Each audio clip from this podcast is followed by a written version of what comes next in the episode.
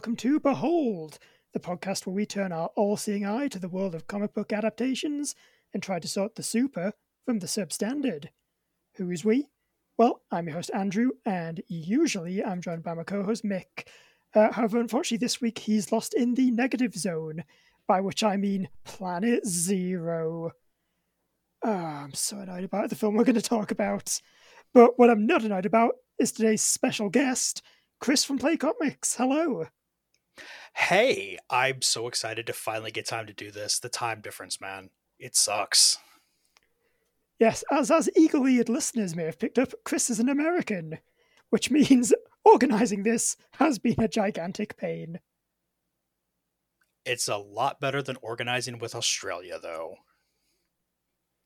Oh, that that just sounds like madness. Six hours ago, but tomorrow. At least that's about what it is for me. Oh, that's that's some weird timey wimey nonsense. But yes, Chris, uh, like I say, host of Play Comics. I'm sure we can have a little chat about that more towards the end of the show. But first, God help us, we're going to talk about Fantastic Four.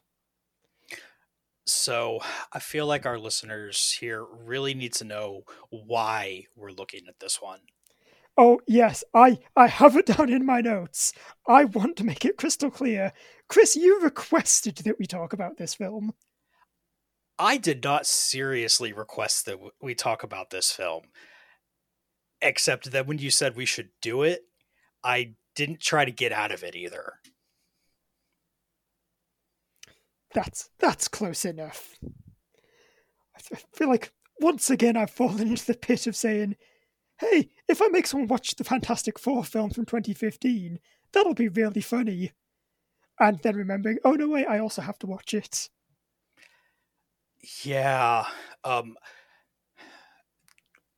a little behind the scenes, we've had to reschedule this a few times, and each time I hadn't watched the movie yet so I hadn't actually watched it until this morning. And my wife felt so bad that I had to watch this that she decided that she had to watch it with me for just for moral support. Oh no. Oh, we've we've like roped in an innocent victim. Hey, she roped herself into this one. That's all her fault. That's fair. And just for anyone who doesn't know, this is the 2015 Fantastic Four film, directed by Josh Trank, written by Jeremy Slater, Josh Trank, and Simon Kinberg, uh, based on the Marvel characters created by Stan Lee and Jack Kirby, and also popularly known as, and I feel like just how we're going to refer to it for the rest of the show, as Fant Stick. That's the only way that I have ever referred to it because you got to have some differentiation somehow, and it's sitting right there. Yeah, honestly, it feels kind of weird to not call it that sometimes. Because in my mind, it's like, yeah, there are three proper Fantastic Four films Fantastic Four, Fantastic Four Rise of the Silver Surfer, and Fant Four Stick. Like, and I genuinely forget that this film is also technically called Fantastic Four. It's like the Roger Corman one. Like, it's always the Roger Corman Fantastic Four they're of all the superhero movies, it is the one where it is the easiest to tell which movie people are talking about. It is. God, I, I genuinely kind of love that Roger Corman film. I mean, there's a certain charm in things that are so bad and just so horrible that they're funny to watch again. And I don't want to give too many spoilers for the discussion that we're going to have here, but um, I, I wish this movie was the Roger Corman one. Yeah, I mean, to be fair, I also think Mr. Fantastic having an arm that's essentially just a can of Pringles is better than the horrible CGI in this. Yeah. 2015 should have been better. It really should have. But uh, we, we are getting ahead of ourselves because, I, I mean, how can you not talk about how bad this film is? But before we properly get into it, so Chris, how familiar are you with the Fantastic Four, like just as a comic property? From the comics directly themselves, mostly my knowledge is from them popping up in other people's comics and from listening to the Fantastic Cast back when that was going. Oh man, that is a, that is a blast from the past.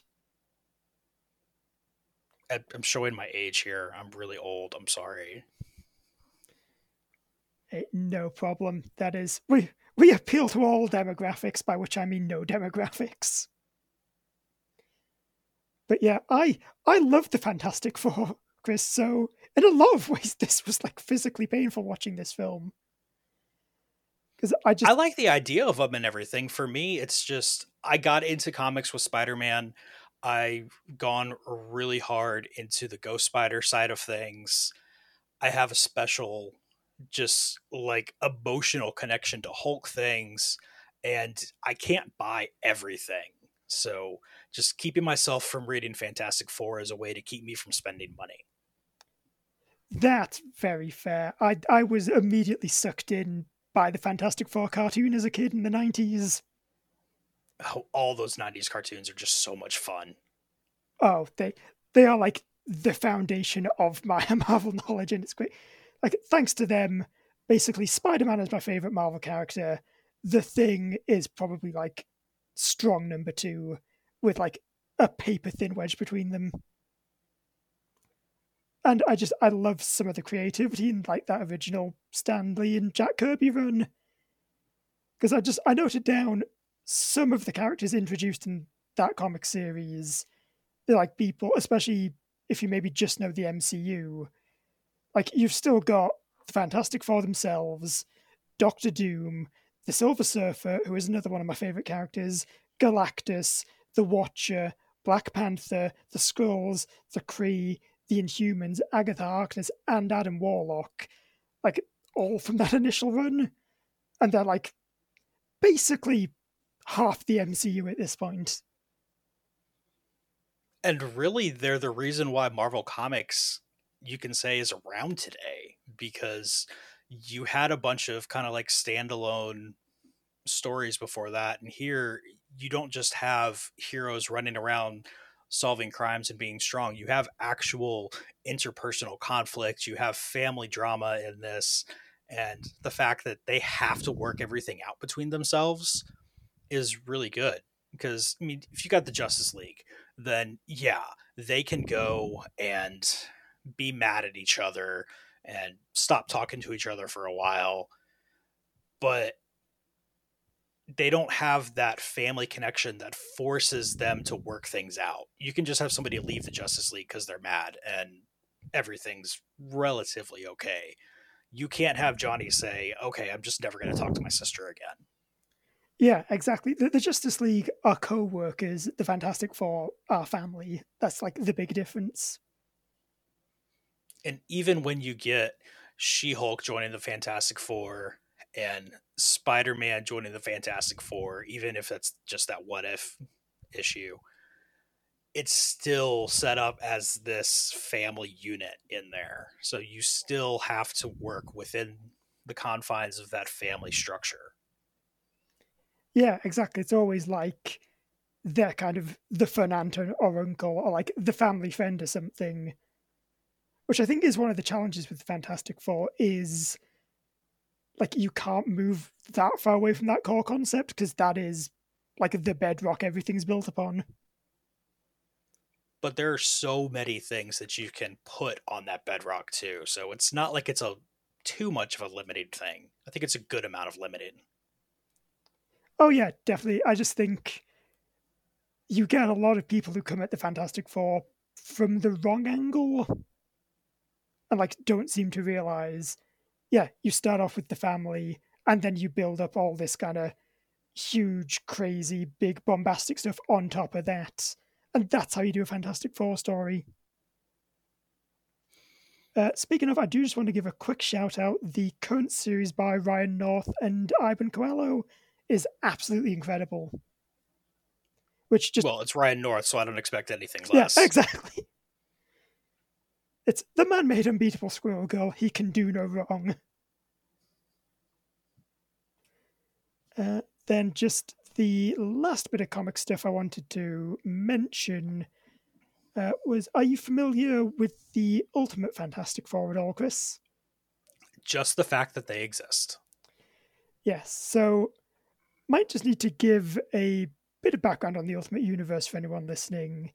So this was essentially a line of Marvel comics from the early 2000s, kind of based on the idea of what if kind of we took all the Marvel stuff and just kind of made a new universe where there's no complicated continuity to put people off and it's kind of set more in the obviously the present day of like 2003 i think it was rather than this That sounds weird- about right because Yeah. I had the Ultimate Spider-Man game in college. Yeah definitely that kind of period then. So the ultimate fantastic four that was created by mark millar brian michael bendis and andy kubert and that basically took the fantastic four and the main change it made was saying well what if instead of reed richards being like 40 years old or whatever they're all just about sort of 18 19 and so that's kind of the series that this film took a lot of inspiration from That makes sense. I was wondering why they decided to move this to a more present day-ish time frame. yeah, why it's the present day and why the characters are a lot younger than they are traditionally. Which, yeah, Ultimate Fantastic Four. It's all right. Sadly, that's what I hear about a bunch of the Ultimate Universe stuff. Yeah, I I think a lot of it very quickly ran into the problem of saying, okay, we've completely reinvented the Marvel universe. Now what do we do? Uh, what if we just redo all the stories that we already did for normal Marvel? I can't imagine why anybody would have a problem with that as a reader. Yeah, who who doesn't like exciting concepts like what if Galactus, but he was exactly the same, but he's just a bunch of robots instead of a big purple man? And the sad part is, you get a concept like that, and it sounds really, really fun. Like, if you pitch that to me, I would go read it right now. Yeah, it is. I think that's that's kind of the Ultimate Universe in a nutshell. Great concept, mixed execution. I feel like there's some other things we can say that about, though. I mean, I can we call this film mixed? Mixed mixed implies that there's some good things to talk about. I was actually expecting it to be a lot worse than it was. This is the first time I'd seen it. I had somehow stayed away from seeing it for the entire however many years it's been since it came out. I refused to do that math and I also refused to believe it. And all I had heard was this is terrible. This is like one of the worst superhero movies ever. It shouldn't even exist. And I was just expecting something a lot worse than what I actually experienced. Oh, you you were very lucky. I saw this in the cinema. I was furious.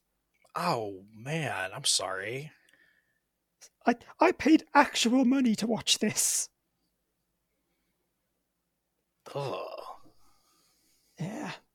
Anyway, I should probably do a synopsis. So, as always, full spoilers ahead for the film. So, teen genius Reed Richards, played by Miles Teller, has for years been trying to develop a teleporter with the help of his best friend Ben Grimm, played by Jamie Bell. Uh, Reed is approached by Dr. Franklin Storm, Reggie Carthy, rest in peace, who works for the Baxter Foundation, and he recruits Reed to work on a project to build a device that can teleport to Planet Zero, a world in another universe, which is just the negative zone from the comics. But why don't they? Why don't they call it the negative zone, Chris? Because from what I have heard, the director hated comics. That makes sense, doesn't it? Uh... Anyway, joining Reed on the team are Franklin's children Sue, played by Kate Mara, and Johnny, played by Michael B. Jordan, and fellow scientist Victor Von Doom, played by Toby Kebbell. Together, the four of them, who we should stress are not fantastic, complete the teleporter but are banned from using it by the Institute's head, Dr. Allen, Tim Blake Nelson, who I'd completely forgotten was in this film. And Dr. Allen wants to turn it over to the government. Reed, Johnny, and Victor get drunk and decide to use the teleporter. Reed also invites Ben to share in the experience, but not Sue for some reason. Because I guess then there'd be five of them, when instead there need to be four of them, who again are still not fantastic, arrive on Planet Zero and begin exploring. Things go horribly wrong, though, when Victor sticks his hand in a pool of Slimer from Ghostbusters slime, triggering, triggering an eruption which seemingly kills him and causes the area to start collapsing. Uh, Sue arrives at the lab and brings the teleporter back, but is caught in the explosion. Uh, the four survivors, who now technically are the Fantastic Four, but I mean, it's still a bit of a stretch to call them fantastic, are taken to a secret government base where they discover they now all have superpowers. And Reed Richards is elastic, Sue can fade from sight, Johnny is the human torch, and the thing just loves to fight. Also, he's made of rocks, but that doesn't really fit into the theme tune of the 90s Fantastic Four cartoon.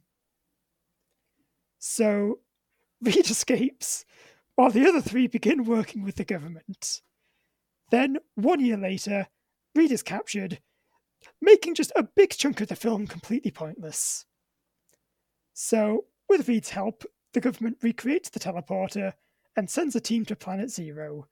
There they find a still alive Victor Von Doom, now fused to his exploration suit. Uh, they bring Doom back, but it turns out to be a ruse as he kills most of the staff, including Franklin and Dr. Allen, and then opens a portal back, back to Planet Zero. Uh, Doom plans to use the portal to destroy Earth and build a new world on Planet Zero. Uh, the Fantastic Four try to stop him, but aren't able to. They then try a little bit harder and they win. And then that's pretty much the end of the film. Oh, where to start with this one? It's just There's not so good. Many places. It's if all right, so if you're looking at an upside down bell curve and really bad movies get a high enjoyability score and really good movies get a high enjoyability score, this one is right in the middle where it dips down because it's not bad enough to be enjoyable for being bad, but it's definitely not good enough to be good. Yeah, it's just it's very messy is the problem. Which maybe isn't surprising because apparently the production on this was just an absolute nightmare. From what I have seen, because I did watch some kind of like trivia type videos and stuff after we finished the movie, the studio came in after it was done, or at least close to being done, and said, No, we hate this bye bye director. We're going to reshoot like the second half of the movie. Yeah and and you can really tell especially because there's some scenes where kate mara is just very clearly wearing a blonde wig. Yeah.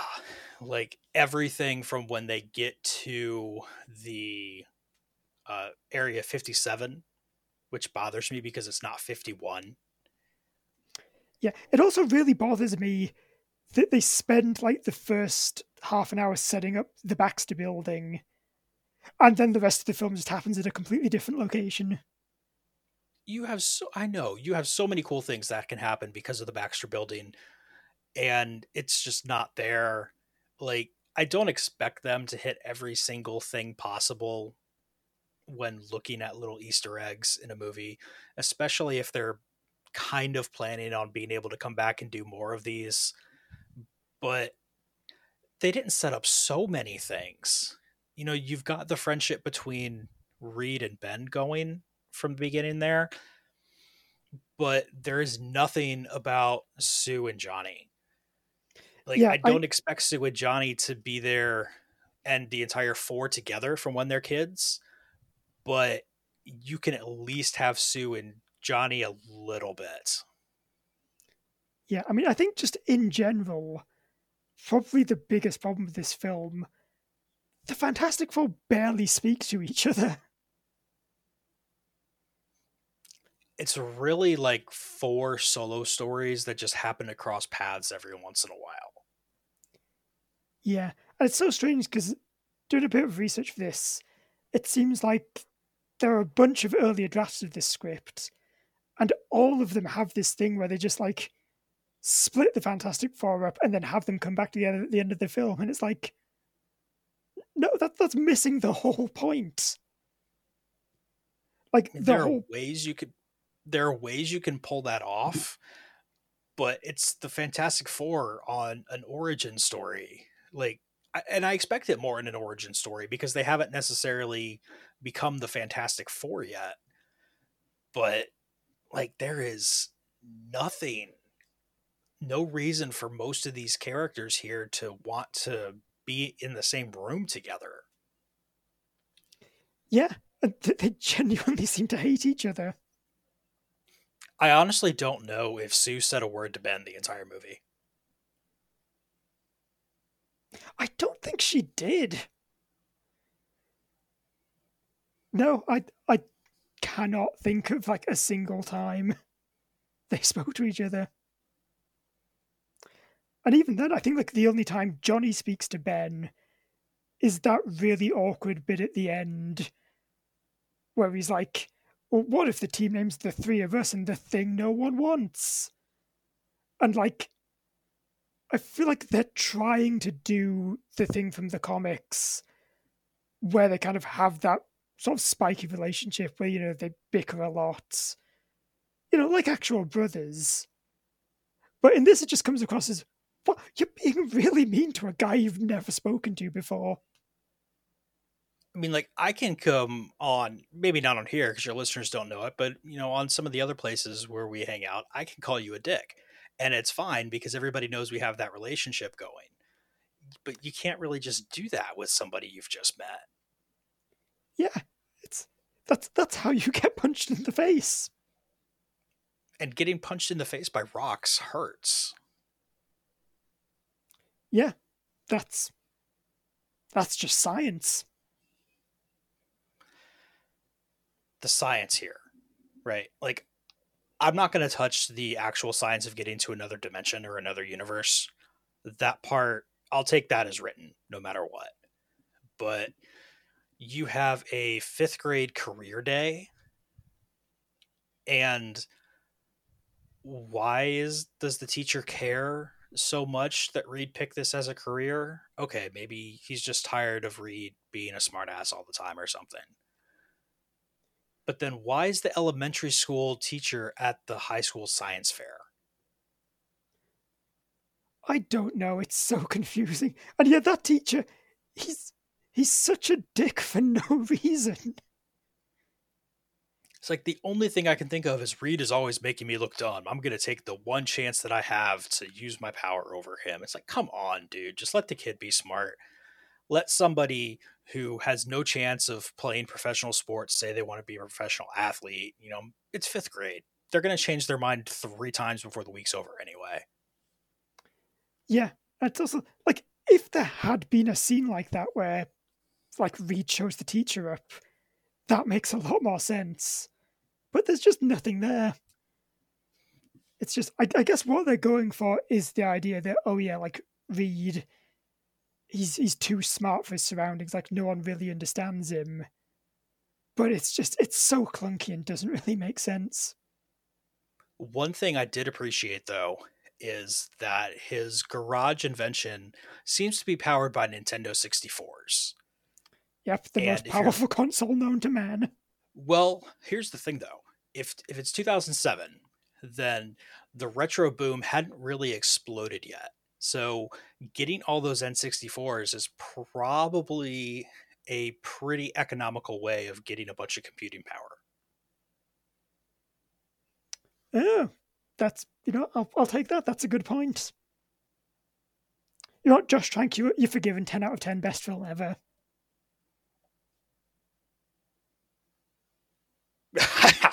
I'm surprised I kept myself from laughing for that long. Uh,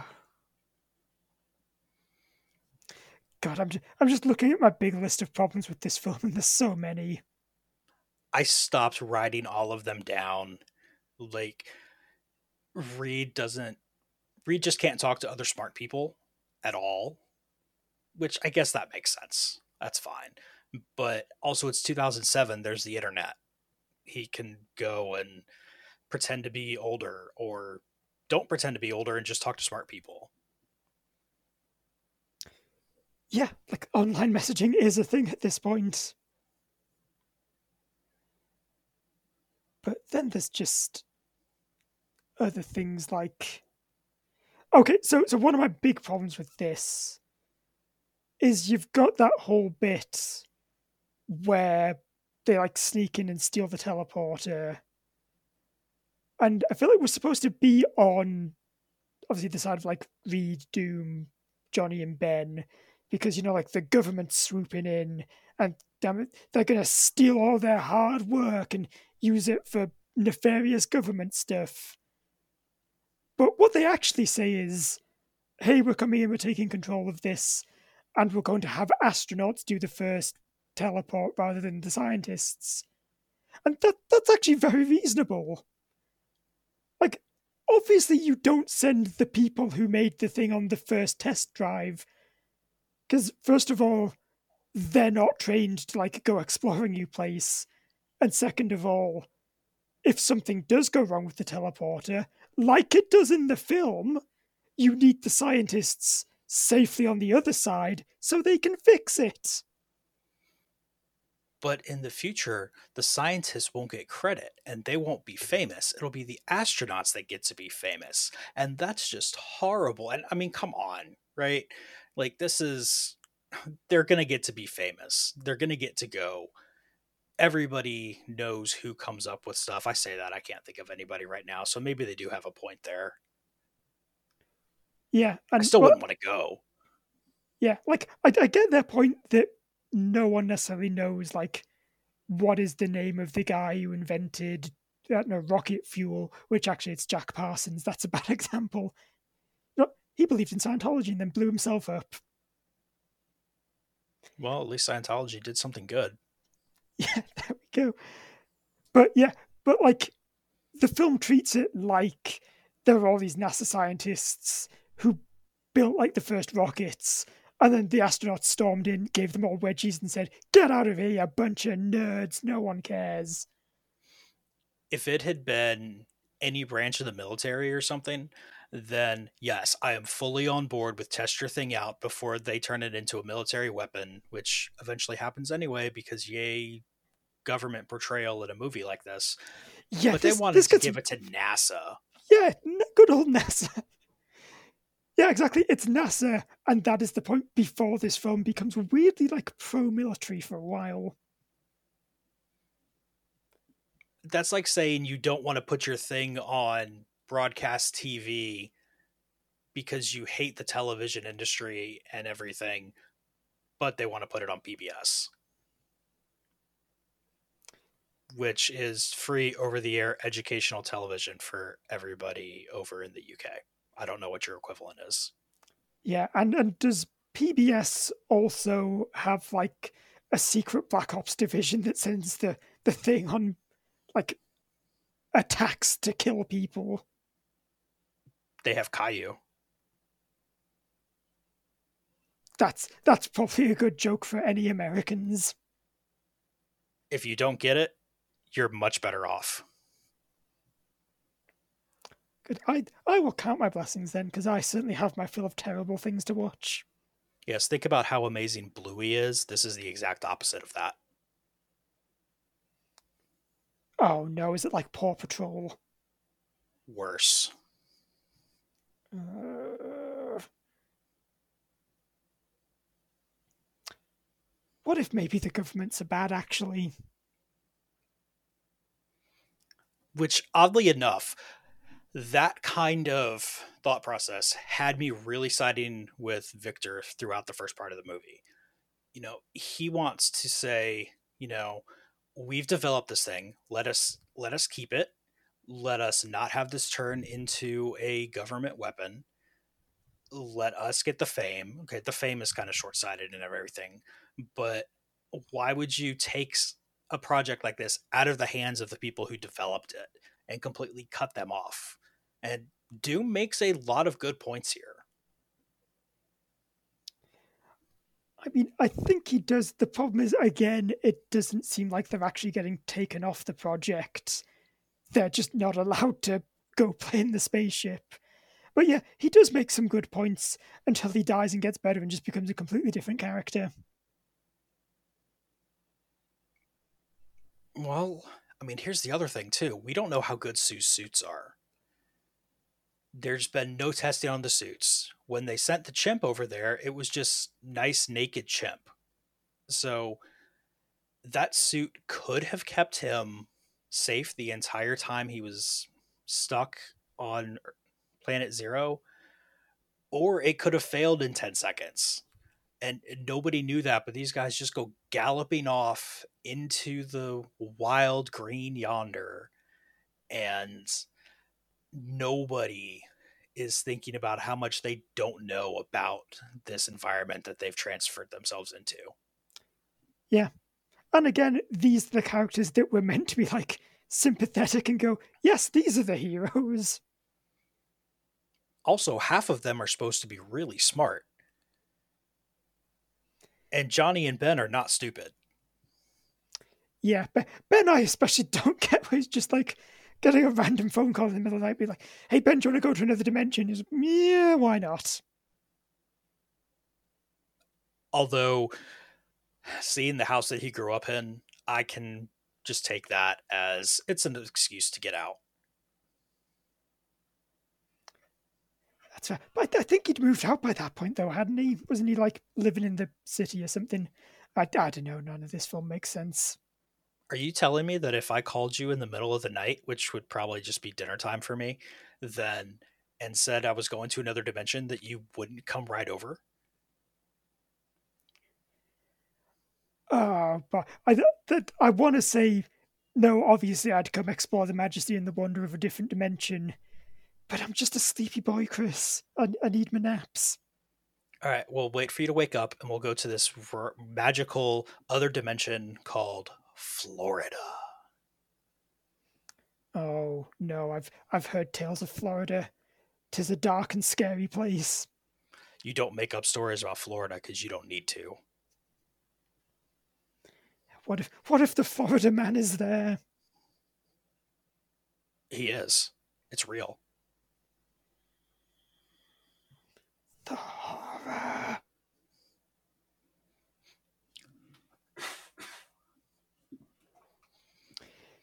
Anyway, how come they didn't invite Sue?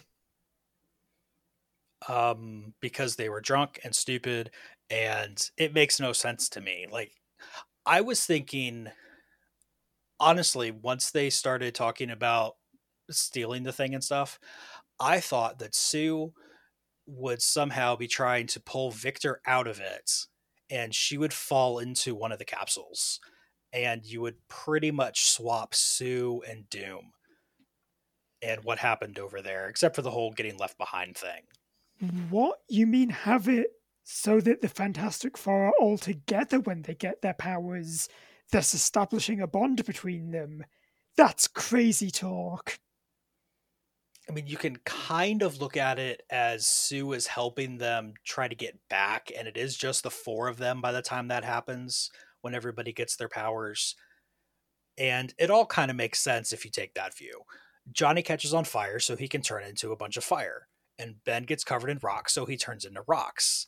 And Sue is helping them on in their dimension but also in our dimension so she's kind of fading in and out of reality and stuff and reed is stretchy because that makes sense because he gets stretched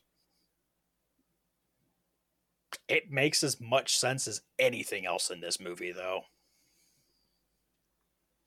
Also, it might be one of my favorite accidental comedy moments when, like, he's crawling out the wreckage and just looks behind him and just, like, sees his leg just, like, wiggling out. Yeah, that part was pretty cool. Yeah. Also, that all makes sense. What does not make sense is Victor Von Doom gets covered in green gloop, and now he has the ability to explode people's brains, except for when he doesn't. Yeah. If I'm mad enough to destroy people like that, then I'm at least going to take the Fantastic Four and mentally pin them up against a wall or something. Like, I'm not going to just not do anything. Yeah, you're not just going to, like, stand on a big platform and throw some rocks at them or something. It would have been so much better if the rocks just bounced off of him because of plot armor. I mean, that is basically what happens. Like, they, they even have that line where they're like, oh my god, he's he's stronger than each of us, but he's not stronger than all of us. I was like that. He is actually stronger than all of you, though. Like even combined, you've got like hot fiery stuff, big punches, stretchiness, invisibility, and force fields. He he can make a guy die just by thinking about it they kind of had a good plan with Reed throwing up the distractions and Johnny throwing up some distractions and Sue making Johnny's distractions invisible, but also making Ben invisible. And so that I could work with that. And then Sue made Ben visible long enough for him to say it's clobbering time, which, yes, I admit has to be said at some point in the movie but if he has time to say that and then wind up his punch and then throw his punch, Doom has time to stop him. Yeah. Doom has time to literally just go, nope, brain explode. But he and doesn't yes, because there... it's the end of the film. And there are some times when Doom has magical stuff going on, but it's from what I've read, it's not to this extent or it, he at least doesn't use it to this extent. And it just seems so weird that they don't take the the real easy like smart doom making everything happen there they go straight for super overly powered magic doom. And then they completely disintegrate him and get rid of him for any future movies. Yeah i feel that this is basically the problem a lot of superhero films, especially in this era, have. I, I guess since the first Spider-Man film, where they all have this idea of, okay, so movie one, we need to introduce the biggest villain, and then kill them off, and like just have no thought about, okay, but then what do you do after that? I guess you get Mole Man for fan four stick two. Well, funny you say that because apparently originally uh, Tim Blake Nelson's character that was supposed to be the Mole Man. Oh, that would have been so cool. Yeah, God. In, in another universe where this is an actual Fantastic Four movie, I would love to see Tim Blake Nelson as the Mole Man. That's the problem I think overall with this movie is that it's just a random action movie with a Fantastic Four skin put on it. Yeah, like I think definitely the best bit for me is that opening, maybe like, well, not, the opening bits because the stuff with kid reading his horrible teacher is dumb, but like the bit where he gets hired by the the Baxter building as just him and the others like working together and they're slowly bonding and they're just figuring out this science stuff. I feel like that's the best bit of the film because it's kind of almost a bit like obviously not as good, but it's a bit like something like Oppenheimer, where it's just it's cool watching people figure stuff out. But that's also not a Fantastic Four film. That's just like random Josh Trank science fiction scientists make a teleporter movie. Which the first part of this movie I, I was really enjoying. And th- I mean the Josh Trank stuff, I wish they had let it finish the way he wanted it to finish.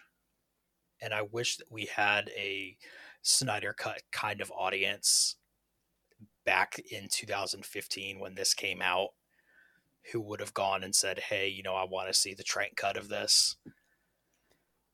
But I I don't think that's ever going to happen. Yeah, I I kind of want to see it just so I can know like how much of this film is a bad film because of the studio stuff and how much is like is it Josh Trank just not having a lot of experience as a director? Because I think the frustrating thing with this film is it's hard to know like whose fault is it? Like halfway through the movie, Kaylee noticed that an Amazon thing had showed up. So I paused it because if she's willing to watch it with me, then dang it, I'm going to make her watch the entire movie because I'm a horrible husband. And at that point, we were like 55 minutes, so pretty much halfway through it. I couldn't figure out why everybody hated this movie so much.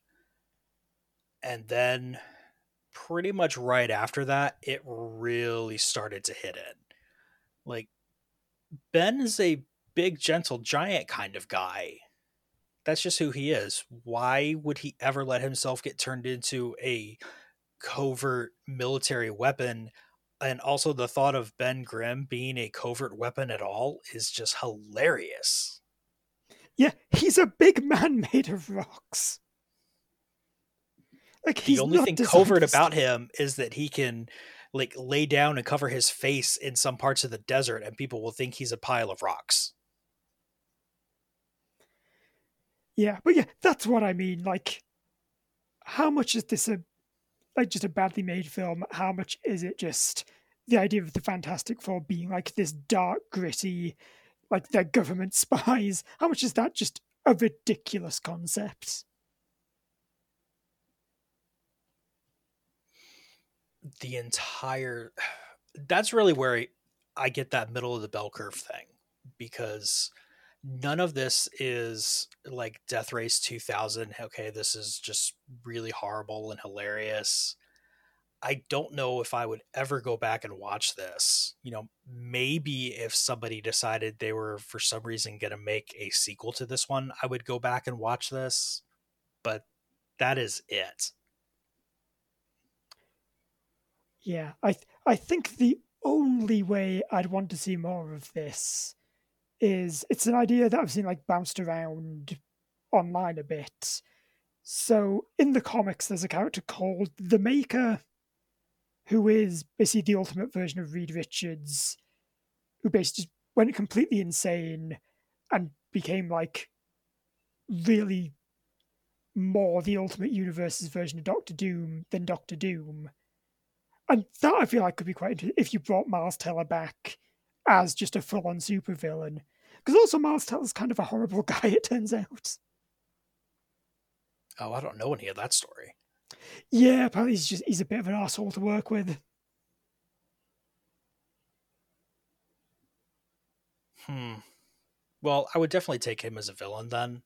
Um, I would take Michael B. Jordan as Johnny Storm, especially if you could also get Chris Evans as Johnny Storm in the same time. Especially double, especially because you'd have to explain how both of them are there while they're also other characters. Yes. Oh, this is multiverse. Like all of the Sue, I, I don't. This version of Sue doesn't grab me for anything at all like okay if they wanted to bring her back i wouldn't complain about it but i'm not going to be the person asking for her to come back yeah th- there's also a lot of awkwardness with this sue because kate mara wasn't who josh trank wanted. Like he wanted to hire an african american actress. So just you know the whole storm family is is african american but then the studios came in and said nope can't have that. She's got to be white. And so like they basically brought in Kate Mara, and her and Josh Trank just did not get on. Somehow I hadn't seen that one, but that makes perfect sense. And I was really wondering how much they were going to try to hit on the fact that she's white and Michael B. Jordan isn't, and Franklin Richards isn't, and how are they going to make that work? And they actually didn't screw that up too bad, which surprised me. Yeah, I mean, I think it's easy enough just to say, "Oh yeah, Sue Storm's adopted," but it's just it gets very uncomfortable when you know that whole plot line is there just because the studio said, "Well, well, we we have to make sure that most of the Fantastic Four are white." But they did let Ben still be Jewish, though. They did, yeah. That was nice that they just had like the uh, menorah on on a shelf as a little nod to that. I was really surprised that of all the things that they could have skipped over and been perfectly fine with with not being in the movie as a reference and everything that I had heard about the people making this just not really caring too much about Fantastic Four and trying to hurry up and get it done in a lot of ways like the Roger Corman movie just so they can keep rights and making sure it's done that that little detail actually made it into the movie. Yeah, that was and funny you mentioned that because there was a ton of stuff that was because basically just to first explain what we've kind of hit on before. So with the writing process of this, Jeremy Slater's credited as the writer, but he basically wrote like an original script but then that got scrapped, and Josh Trank just kind of came in and started doing things himself. And then Simon Kinberg basically reshot it. And there was a ton of Fantastic Four stuff that got cut from the original one, like the Fantastic car that they all fly around in. That was in the original draft. Uh, Galactus was in the original draft. Apparently, he was going to be like in Planet Zero, and then he was going to turn Victor Von Doom into Doctor Doom, but then also Doctor Doom is the Silver Surfer, and also another guy called Annihilus. And even like the robot Herbie was in there. Herbie, actually, Herbie, the Fantastic Four's robot sidekick, not the not the sentient car. Okay, so the good Herbie then. Yeah, although that that could be fun if there's just like a random Volkswagen Beetle driving around in the background. Did you notice though what was hanging off of Michael B. Jordan's mirror when he was racing? Oh, I, I feel like I did, and then just it slipped out my mind. It was an NES Fireflower. That's right, because he's the the, the fiery man. That's called foreshadowing. I just I love it because it it's foreshadowing, but it's all and it's so obvious when you know what's happening. But if for some reason you're going into this and you don't know that he's the human torch, it just actually makes sense with his character because he goes, he has that fiery personality, and I can just see him being somebody who would want the fire mm. flower and just power his way through those levels. Yeah. They, yeah, to be fair, it does work because that is like his whole personality is just, I'm going to blast forward and like not really think about the consequences. Like he absolutely throws a fireball at that Koopa, kicks the shell, doesn't realize he's kicked the shell, then it bounces off the wall and hits him, and he loses the fire flower. Every single time. I know. I've I've done that so many times. I'm so bad at Mario games. Me too. Also, it's not fair because sometimes there's secret levels at the bottom of pits, but sometimes you just jump down the big hole and then you die. And obviously, I have to jump down every hole because sometimes there's going to be a secret level.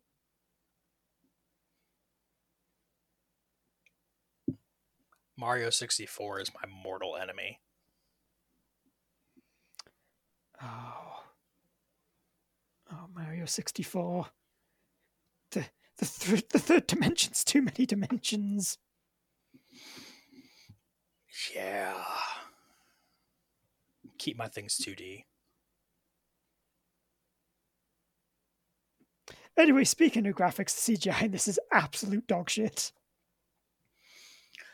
I'm looking at this, and I think that my problem watching this with the graphics was at first I'm thinking, okay, this isn't too bad. It's an older movie. I can't expect them to look as good as even TV shows do now. Forgetting that 2015 was only like eight years ago and they should not be this bad. And so Johnny comes around again and and really I think Johnny and Doctor Doom are the worst ones. Oh, God. Doctor Doom looks like a crash test dummy. Doctor Doom makes Johnny look good, and Johnny looks really, really bad. Yeah, John. Johnny, I would say, literally looks on a par with the Roger Corman Fantastic Four film. Johnny looks like somebody took a Photoshop thing and tried to do a mask around a person and left it all black and then just had flames come off the mask and then forgot to fill the mask back in. You know, I wouldn't be surprised if that's actually what they did. Yeah, now that you say that, that that's got to be what they did. Yeah. It also gets me that the thing looks like a completely different character in every single scene.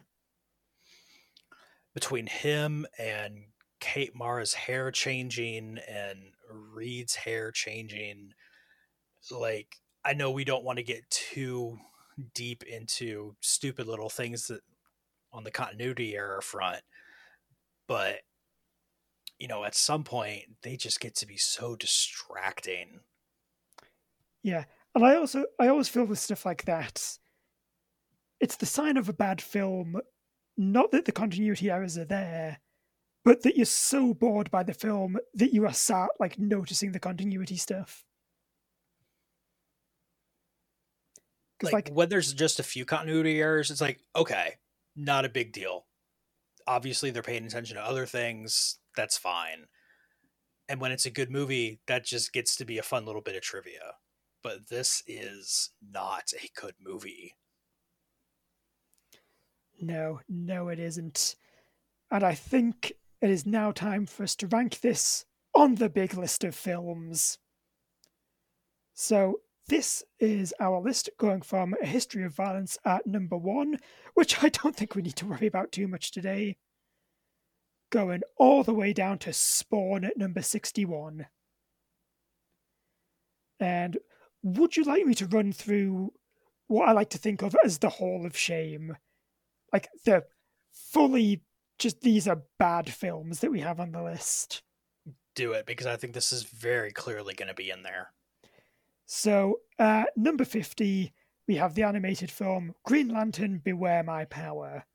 Uh, I don't know if you've ever seen that one. Unfortunately, I have. It bad. It needs more Jessica Cruz. I mean, uh, a common complaint with all Green Lantern films. Anyway, number 51, we have Ang Lee's Hulk. Number 52, we have uh, the 1990 Captain America film. Number 53, we have 30 Days of Night. Number 54, we have Howard the Duck. Number 55, we have Man Thing. Number 56, we have Catwoman. Number 57, we have Three Dev Adam, an absolutely bonkers Turkish superhero film. Uh, number 58, we have The Spirit. Number 59, we have Nick Fury, Agent of S.H.I.E.L.D., starring the one and only David Hasselhoff. Number 60, we of course have Morbius. And like I say, number 61, we've got Spawn.